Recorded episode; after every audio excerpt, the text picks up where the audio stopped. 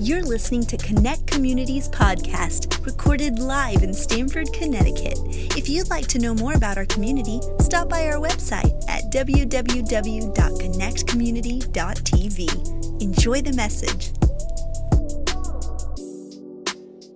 Amazing. Guys, thank you for coming this morning. So good to have you here. Those of you watching online, uh, we're in the room every week. Every week. I know you get into a rhythm of every other week and people get used to it and then they go like, well, are we on tonight today? Are we not? We're on every week. And we're glad that you're here with us. If this is your first time with us and you came during the music portion, uh, my name is JD Miller. My awesome wife uh, and I have the pleasure of leading this church. And we've been going at it for nearly seven years now, um, if you count the pandemic. We count the pandemic. Maybe you should count for two, right? Golly, can you believe it's like two months till Christmas? Yeah, two months to Christmas. Who's excited? two people. Yay. I count myself in that. All right, if you have your Bibles or your app, you can follow uh, this message on the app. Uh, it, it, it should be there. You should see the In Repair series. If you don't, just do one of those scroll things to update your app, and it'll populate under the live tab. And what we have there is a fill in the blank where you can follow the scriptures, you can, you can uh, uh, f- uh, follow along, and also uh, get some, some key quotes there for you to uh, complete as well. Um, we decided to do this series.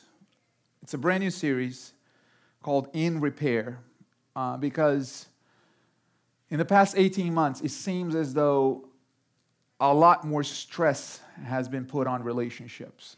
Wouldn't you agree with that? A lot more tension uh, is in our contexts and, and everywhere.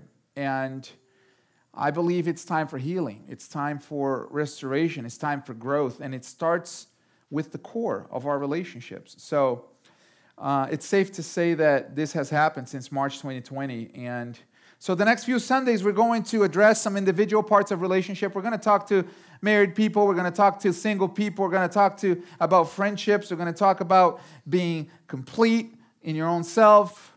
We're going to talk about communication, conflict resolution. We're going to go uh, roundabout and, and talk about all that. But today, I want to start at the beginning.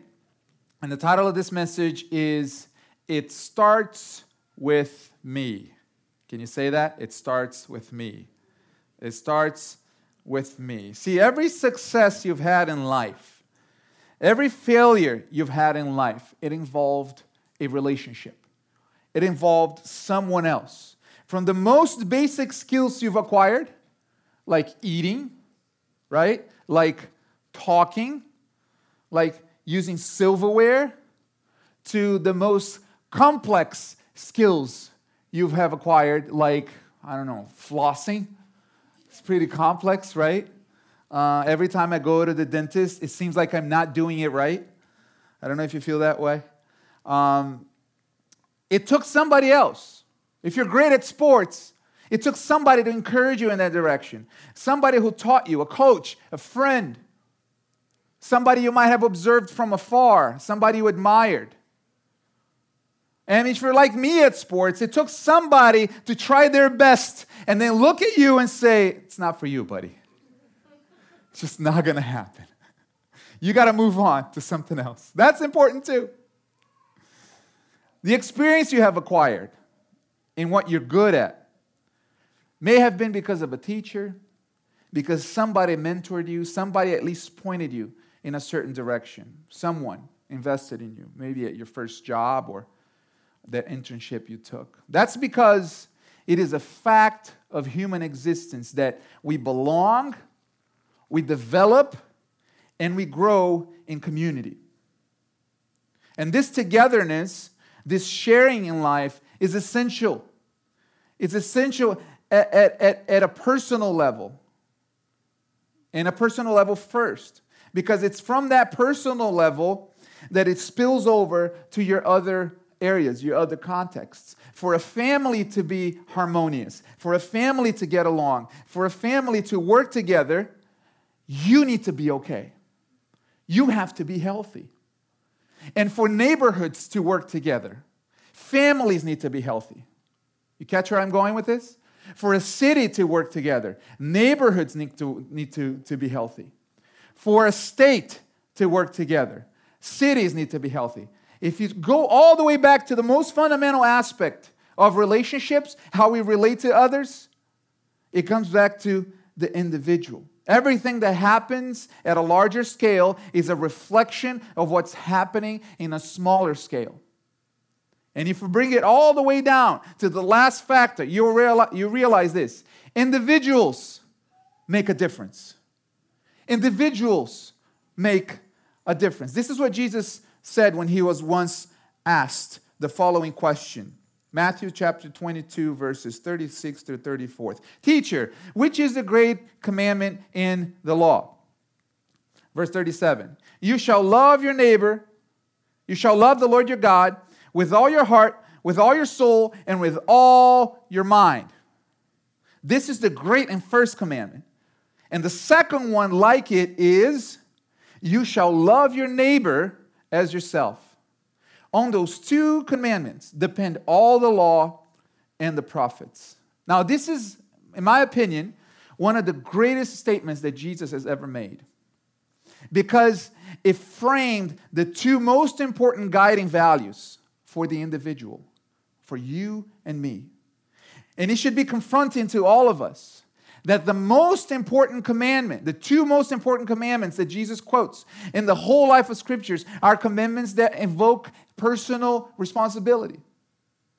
You see, it doesn't depend on anybody else to love God and to love people. Jesus is reaffirming that every relationship you have with God and with people begins with you. It starts with you. You shall love God and you shall love people.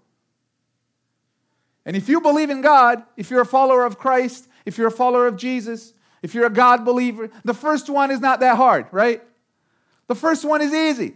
The first commandment is why you pray. The first commandment is why you come to church. The first commandment is why you're here today. The first commandment is why you listen to, to good music, uh, worship music, is why you, know, you, you, you live a certain way. You live by certain standards because you want to love God. You choose in your humble way, in your own way, to do your best to please God.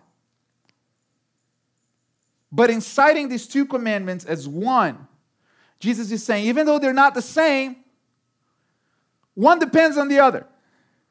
They work together. They only work if they're together. See, one completes the other, one complements the other, like pen and paper, like Michael Jordan and Scottie Pippen. Huh? Like peanut butter and? You know it. You know the, the, the best snack ever made peanut butter and jelly? People like that. That's a meal, bro. Now, although we, we're, we're mostly okay with the first one, right? Most of us are okay with the first one. We're okay with loving God. We, we tend to be okay with loving God. On the other hand, we tend to have a problem with the second one, right? The second one is not as easy. And this is why I think because when we read the Bible, we listen to a sermon, we come to church, we watch a video, we try to fo- focus on what's good. We do that because we love God and we want the attributes of God. But people are not quite the same thing. It's easy to love God because God is good. God is all powerful. God is merciful. God is gracious. God is love. People are sketchy, right? People, people get on our nerves. People cut you off in, cut you off in traffic. You know, people are a little, yeah, it's not as easy. People are a little annoying, selfish, right? Not you guys. You're great. You're at church today. Not you guys. None of you. None of you watching as well. People out there you know, people. and this is, seems to be more and more prevalent since March 2020. Here's some stats for you, and these are mostly political stats, but since March 2020, 15 of, 15% of Americans have terminated a friendship over political differences. Only, 50, only 53% of Republicans have a Democrat friend. And only 32% of Democrats have a Republican friend. And that's mostly because of the Trump phenomenon recently. And this is just politics. If you go down to the family realms, how many, how many relationships have suffered? We don't have data on that, right? Because it's too granular. But if you, if you look at how many, how many marriages didn't survive the pandemic, how many relations, they're just not prepared for the togetherness that, isol- that, that, that uh, lock, the lockdown forced on us. And it put a stress in our, all of these relationships. So, how do we move forward? When, when, when the good, the bad, and the ugly have been maximized like it has. How do we move forward? How do we walk in healing? How do we see a better tomorrow without destroying what we have built and invested in for so long in many of these relationships? And this is where we start. We have, when we talk about relationships, we have to start by looking in the mirror first. We have to start with ourselves. Say, it starts with me. Yeah, it starts with me. Here's something that's true about relationships every relationship you have starts with you, it begins with you. And when Jesus talks about loving your neighbor as yourself, he's talking about loving anyone who's not you. Could be your dad, could be your mom, could be your spouse, could be a cousin, a brother. They are all your neighbor. Not just a stranger that you don't know and you have no commitment, it's easy to love. But the people that you get that you, that you interact with every single day. This is what it means to love your neighbor as yourself. You are not responsible for people. Learn this from our pastor. You're not responsible for people, but you are responsible to people. It's a big difference. See, that means you're not responsible for their actions. You're not responsible for their sin. You're not responsible for the way they act. They are not responsible for their shortcomings, but you are responsible to them to act truthfully, to act with integrity, to have character, to show good character, to love them, to encourage them, to be present, to be a light. See, every relationship you have takes you to maintain, not just the other person. It takes you. And that's why loving your neighbor as yourself is very important. A very important value and principle to live by. And this may sound self centered at first glance. You can look at that statement and think, it seems a bit selfish that I need to think about others as I think about myself. Because that, that kind of means like I need to put myself at the center of every relationship. That's not, Jesus, that's not what Jesus is saying. Jesus is not turning our attention to ourselves to promote selfishness or self centeredness. He's calling us to be aware, to be aware of, us, of ourselves because we bring to the world a measure of what we carry. Everything that we carry, we bring along with us and we share with the world. Look at what Jesus said to religious leaders who were leading people astray because of selfish teachings. Here's what he said Matthew chapter 12, verses 33 and through 35. Either make the tree good and its fruit good, or make the tree bad and its fruit bad. For the tree is known by its fruit. You brood of vipers. Jesus was kind. You brood of vipers. How can you speak good when you are evil? For out of the abundance of the heart, the mouth speaks. The good person, out of the good treasure, brings forth good. And the evil person, out of his evil treasure, brings forth evil. So here's a question for us What kind of tree, to keep with the analogy that Jesus brought here, are we making? Right? Because the tree will determine the fruit. The tree will determine the fruit, right? The tree will determine our words. The tree will determine our actions. The tree will determine our attitudes. What is, what's inside spills over through our words, our actions, and our attitudes. Every relationship, remember, begins with you. So if we're going to, to succeed in any relationship, we need a good measure of this self awareness. We need good self awareness. One of the greatest benefits of living connected to somebody, married people know this very well, is that it's not just laughs, it's not just companionship, and I'm just glancing at my wife, but it's the instant feedback you get when something goes off. That's a benefit. We don't like it, but that's a benefit. Every good and healthy relationship needs a good and healthy measure of feedback. You need good feedback because that's how you can gauge and have self awareness. How many of you have tried to have had a, a, friend or a significant other call you out on, on something dumb you said or did? Nobody here that's ever done it. Yeah, of course.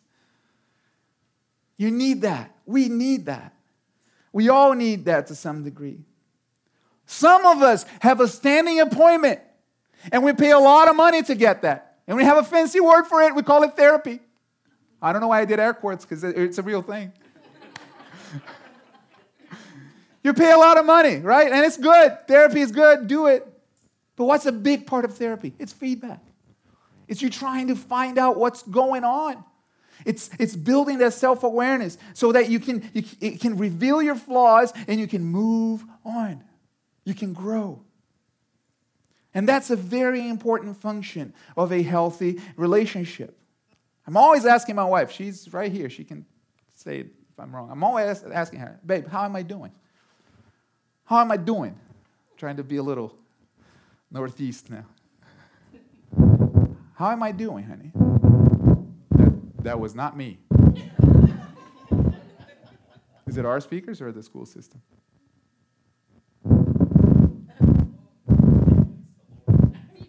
Right. Is it us? It's feedback, right? Oh. Okay. Thank you. I'm always asking her, How am I doing? Because we need to build self awareness. It's not insecurity. Oh, how am I doing? Oh, say, say I'm doing great. I, I need some compliments. It's not that, it's feedback. So you can build self awareness. She's the closest person to me. She sees me like nobody sees me. So if something's going to go off, she's going to be the first one to see. She's going to be the first person to say, hey, something's up. And it has happened in the past. She's like, I feel, I feel like you're not as joyful. What's going on? I feel like your, your mind is somewhere else. What's going on? I feel like you're not present. What's going on? And that feedback is so important. We need that. But this is what happens when we are not self aware. What happens is that we, we get so down on ourselves that we don't love ourselves, but we begin to loathe ourselves. And this can happen without us, us even realizing. We will reject the feedback that's given because we don't see the flaw or we think we're helpless to that flaw. It's either like, no, I'm not that. You're crazy. What are you thinking? No, I never did that. You should look at yourself. You should look at yourself. and then a fight begins. Why are you pointing at me? Pointing at you, right? Or on the other end, in, inside, you know, yeah, yeah, I know, I know, I know. Don't touch there. Don't go there because there's nothing I can do to change that. That's just who I am. It's just who I am. You're going to have to take me like this. And so, deep inside, what's happening is either a lack of self awareness or there's, there, there's, there's a part of us that we, we really don't love ourselves. There's self loathing involved. And many people live in this cycle. They never allow the deficiencies and shortcomings to be confronted and fixed because they either blinded to it, they think it's not real, they blame everybody else, or they think they're too damaged, they're too broken, beyond repair. And that's when pride comes in as a mechanism of self defense. That's when we raise ourselves above others to try to quiet them. That's when self loathing comes in. And here's what often happens to cope with it, we embrace the good ideal. We all know what's the ideal, right? We all know what's, what's the good thing that we all should do. So we embrace the ideal here, but we despise ourselves because we can never meet the ideal. And this is how it plays out. We say, lying is bad. That's when people say lying is bad and they rebuke the liar and they point at the TV and they say that guy is a liar. But then they themselves can't help but lie. That's when people say it's important to be reliable. Reliability is of utmost importance. And they'll complain about unreliability, but they themselves can't keep a commitment. They're unreliable. That's when people say, I can't stand gossip. And they'll condemn gossip. But they'll be in a conversation, texting other people, disparaging the person they're with. That's when they say, trust and respect is very important to me. I value at it's the most important thing I value. And then demand trust and respect from others around them. But then they themselves are not trustworthy or respectful.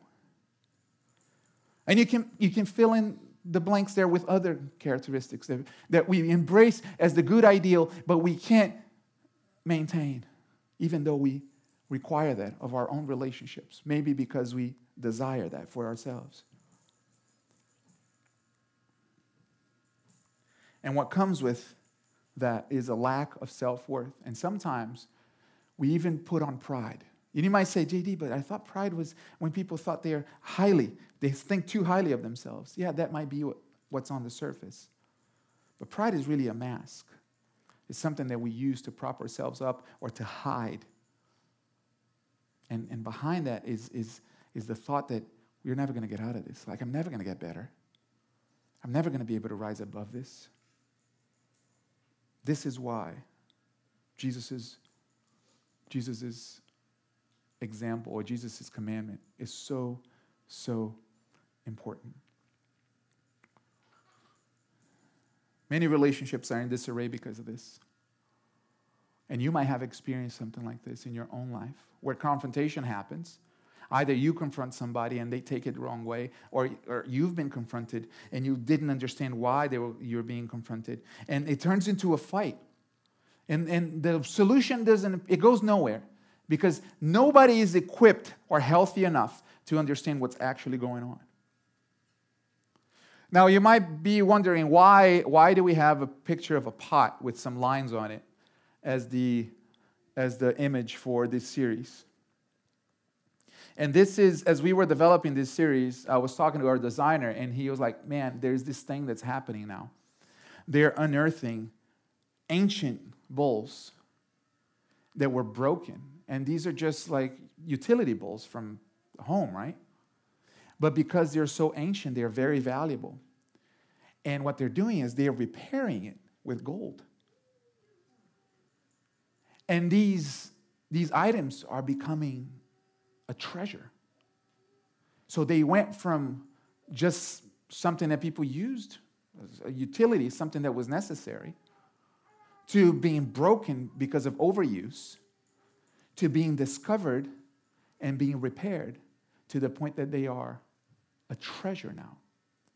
And I believe that God's desire for every single one of us is to transform us in the same way that these bowls, it's a representation of every one of us in every one of our relationships. Because what happens sometimes is our relationships start because they're of great utility, right? You find somebody you love and you want to live the rest uh, of your life with them, or you have a friend that you love, or you were born in a family and, and there's utility in that. Like you have a dad and a mom, and maybe it's not perfect, but but you need them, right? That you need you need a nucleus, you need a family life. And and you have a friend, it may not be, but it, it's useful.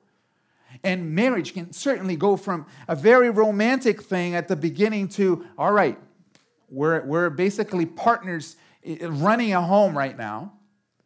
And what we're going to do is we're going to split our, our, our tasks here and we're going to, we're going to just run this enterprise. and we're going to, we're going to make the most of it. And then the kids come along and, you know, they're board members.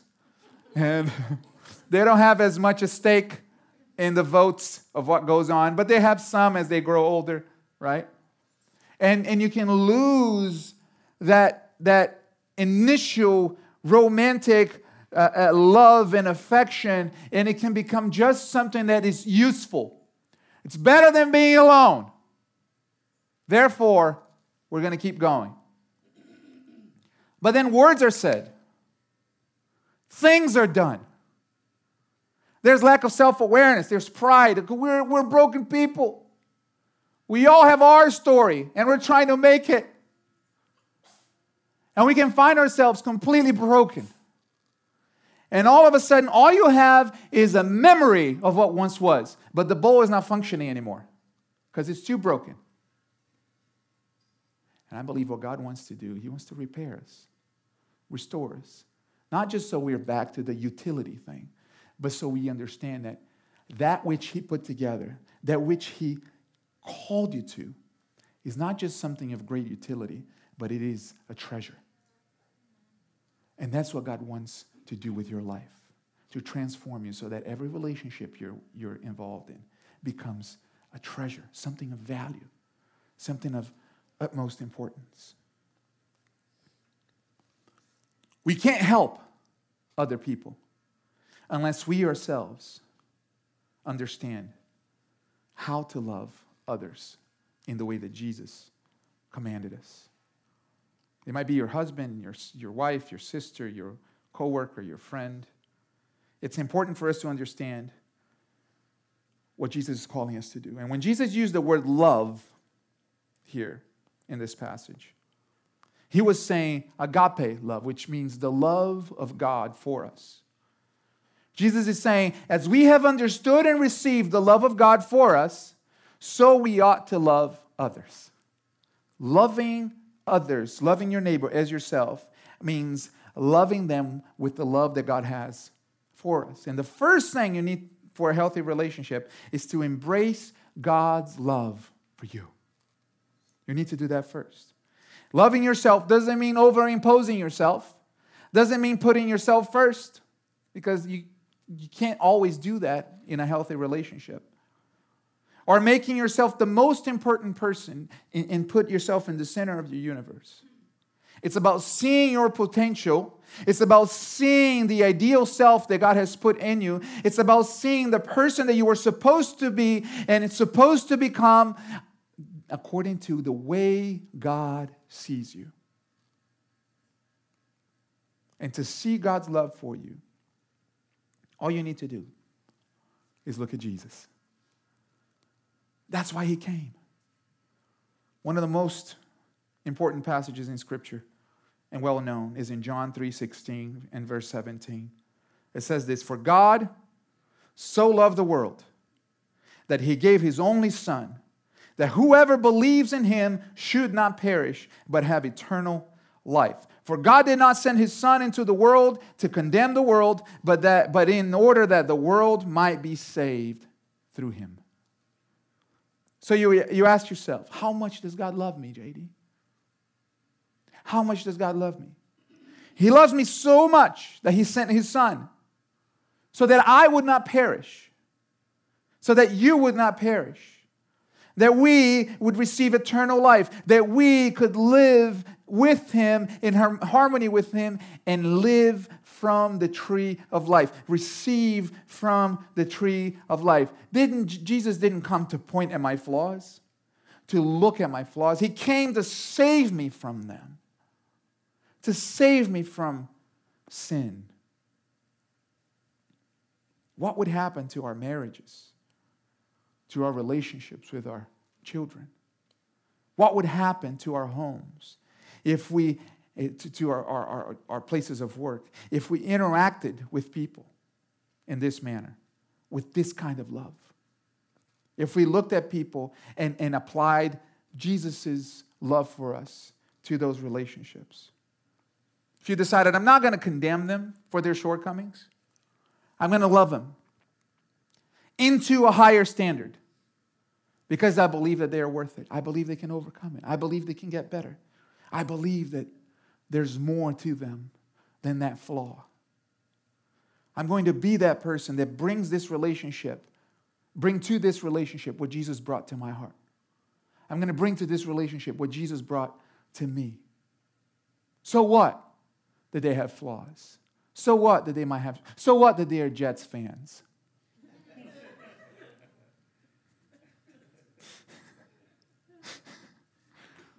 This is how I love my neighbor as myself. I do for, other, for others what Jesus did for me. That's what I do. Jesus found me in my imperfection and he forgave me and he restored me and he called me higher. So that's what I'm going to do. I'm going to love people, I'm going to forgive people, I'm going to restore people, and I'm going to do that in love to the best of my, my capacity. I'm going to call people higher. Not because I condemn them or have contempt for them, but because I believe that they can rise above their faults. Maybe you have not completely given up in loving our neighbors, but maybe we've given up in loving our neighbors as God has loved us. Maybe that's what needs to be fixed so that we can see a difference in our families, in our neighborhoods, in our city, in our state, and so on. See, it's easy to love with no commitment. There's, there's, there's a certain level of distance that gets hard, right? If, if you have no interaction with the person at all, it's easy to love them. You see them once a year, twice a year. Yeah, I love you. Over there. And then you get a little closer into that annoying realm. It's a little harder to love people. But if if you get even closer, and you look behind the veil, behind the curtain, if you see their insecurities, their deficiencies, what, what, what makes them who they are, how much they've suffered, the pain that they've carried, what they've had to endure, the kind, the kind of childhood they've had, the kind of abuse they've suffered, the kind of things they have to fight through, the things they had to witness. If you begin to, to open your heart to see that with compassion, my God, yet you're going to love them with the love of God. Yes, your heart is going to be moved to reach out and say, hey, man, I'm your friend. Hey, you're going to get better. And that person could be a friend, could be your spouse, could be your mom, your dad. And sometimes it takes, it takes the sweetness of children benefiting from what the parent was able to bring to be able to look up and see, I can't believe you're able to endure what you were able to endure, so that I could get here. And I'm so grateful. And that becomes the healing that they need to be able to move forward. We can all blame others. We can all say, I don't agree with you. We can all say, How could you vote like that? We can all say that. We can all say things like, You know, why do you do that? Why do you listen to Nickelback? Look at this photograph.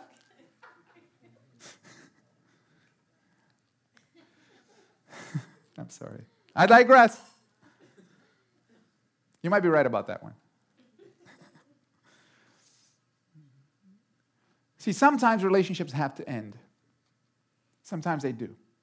Sometimes lines are crossed in a way that new boundaries have to be made. And you move on in love. Sometimes it just has to happen. It's just not healthy to keep the toxic thing going. Sometimes that's true. But I'm not talking about those times. I'm, not, I'm talking about the times when you know there's a way forward. That friendship is worth the fight. That marriage is worth the fight. That relationship is worth the fight. You know there's a way forward. But you can't get past the fight. You can't get past the brokenness. So you fight and you fight and you fight, and, and it's so exhausting. Because all you see is brokenness. You don't see a way to fix the problem. See, restoration starts with us. We take the first step. We do what we can in prayer, in a relationship with God. We receive the love of the Father. We receive the love of God so that we can love others with God's love because only God's love can restore us. Only God's love. There's no other way. Only God's love can restore us. And the fact is that the solution is not that complicated. It's really not complicated. It's just that people don't like talking about it. And I find it a little bit comical nowadays. And I find it comical in a sad way. It's a little bit sad, but I find it comical that we are so committed as a society, we're so committed to being secular and being godless that we're, we're willing to live in mediocrity instead of finding the answers in God. We don't want to say God, we don't want to say Jesus. Some of us are even embarrassed to say that we depend on God for things. We don't want to do that. We want to find our own language, our own way. So we, we go all around the words of Jesus and try to come up with our own theories, our own things to solve the problems in the world. All we do is make more problems. The pile of problems just grows. When all we have to do is look at Jesus and say, hey, love your neighbor as yourself. That's it. Love God above all, with all your soul, with all your heart, with all your mind. And love your neighbor as yourself. If we all did that, my God, it would be so good. And you will see the disagreements, the strife, the fallouts, the simple, the, the, the, the, simple problems and the complex ones just dissipate as you begin to seek and influence the world with the right answer. See, the answer is not hard. But it seems like people everywhere struggle because we don't want to use the words Jesus or God or, you know. And the truth is that all the issues that we have that are bigger than all of us in the world, if we don't bring God into the picture, we're out of our depth. We're just out of our depth. We don't, we, don't, we don't have the solution for them. We don't have the solution for racism apart from God. We don't have the solution for partisanship apart from God. We don't have the solution for any kind of division or problem we have apart from God. We need the love of God so that we can embrace each other and see each other in love. There comes a point when we need to find something that has been proven, that's authoritative, that has worked, that, that brings the answers to the problems that we're facing. And that's the brilliance of Jesus. That's the brilliance of what Jesus calls us to do because what he calls us to commit is not just to a phrase, he calls us to commit to a relationship. We can even borrow language from scriptures, we can even borrow language and values from uh, Christianity. But without conviction and without a relationship with God, it loses its power. Because we need repentance, we need restoration, we need God Himself. So, my challenge to you today is Will you receive the love of fa- the Father in your life? Will you receive the love of God? Because God wants to restore you. He wants to restore you so that you can be a blessing. And that after He restores you, He can restore your marriage. After He restores you, He can restore that friendship. After He restores you, He can restore your relationship with your parents. After He restores you, He can re- restore your relationship with your sister, your brother, your coworker, that person that annoys you all the time. He can restore that.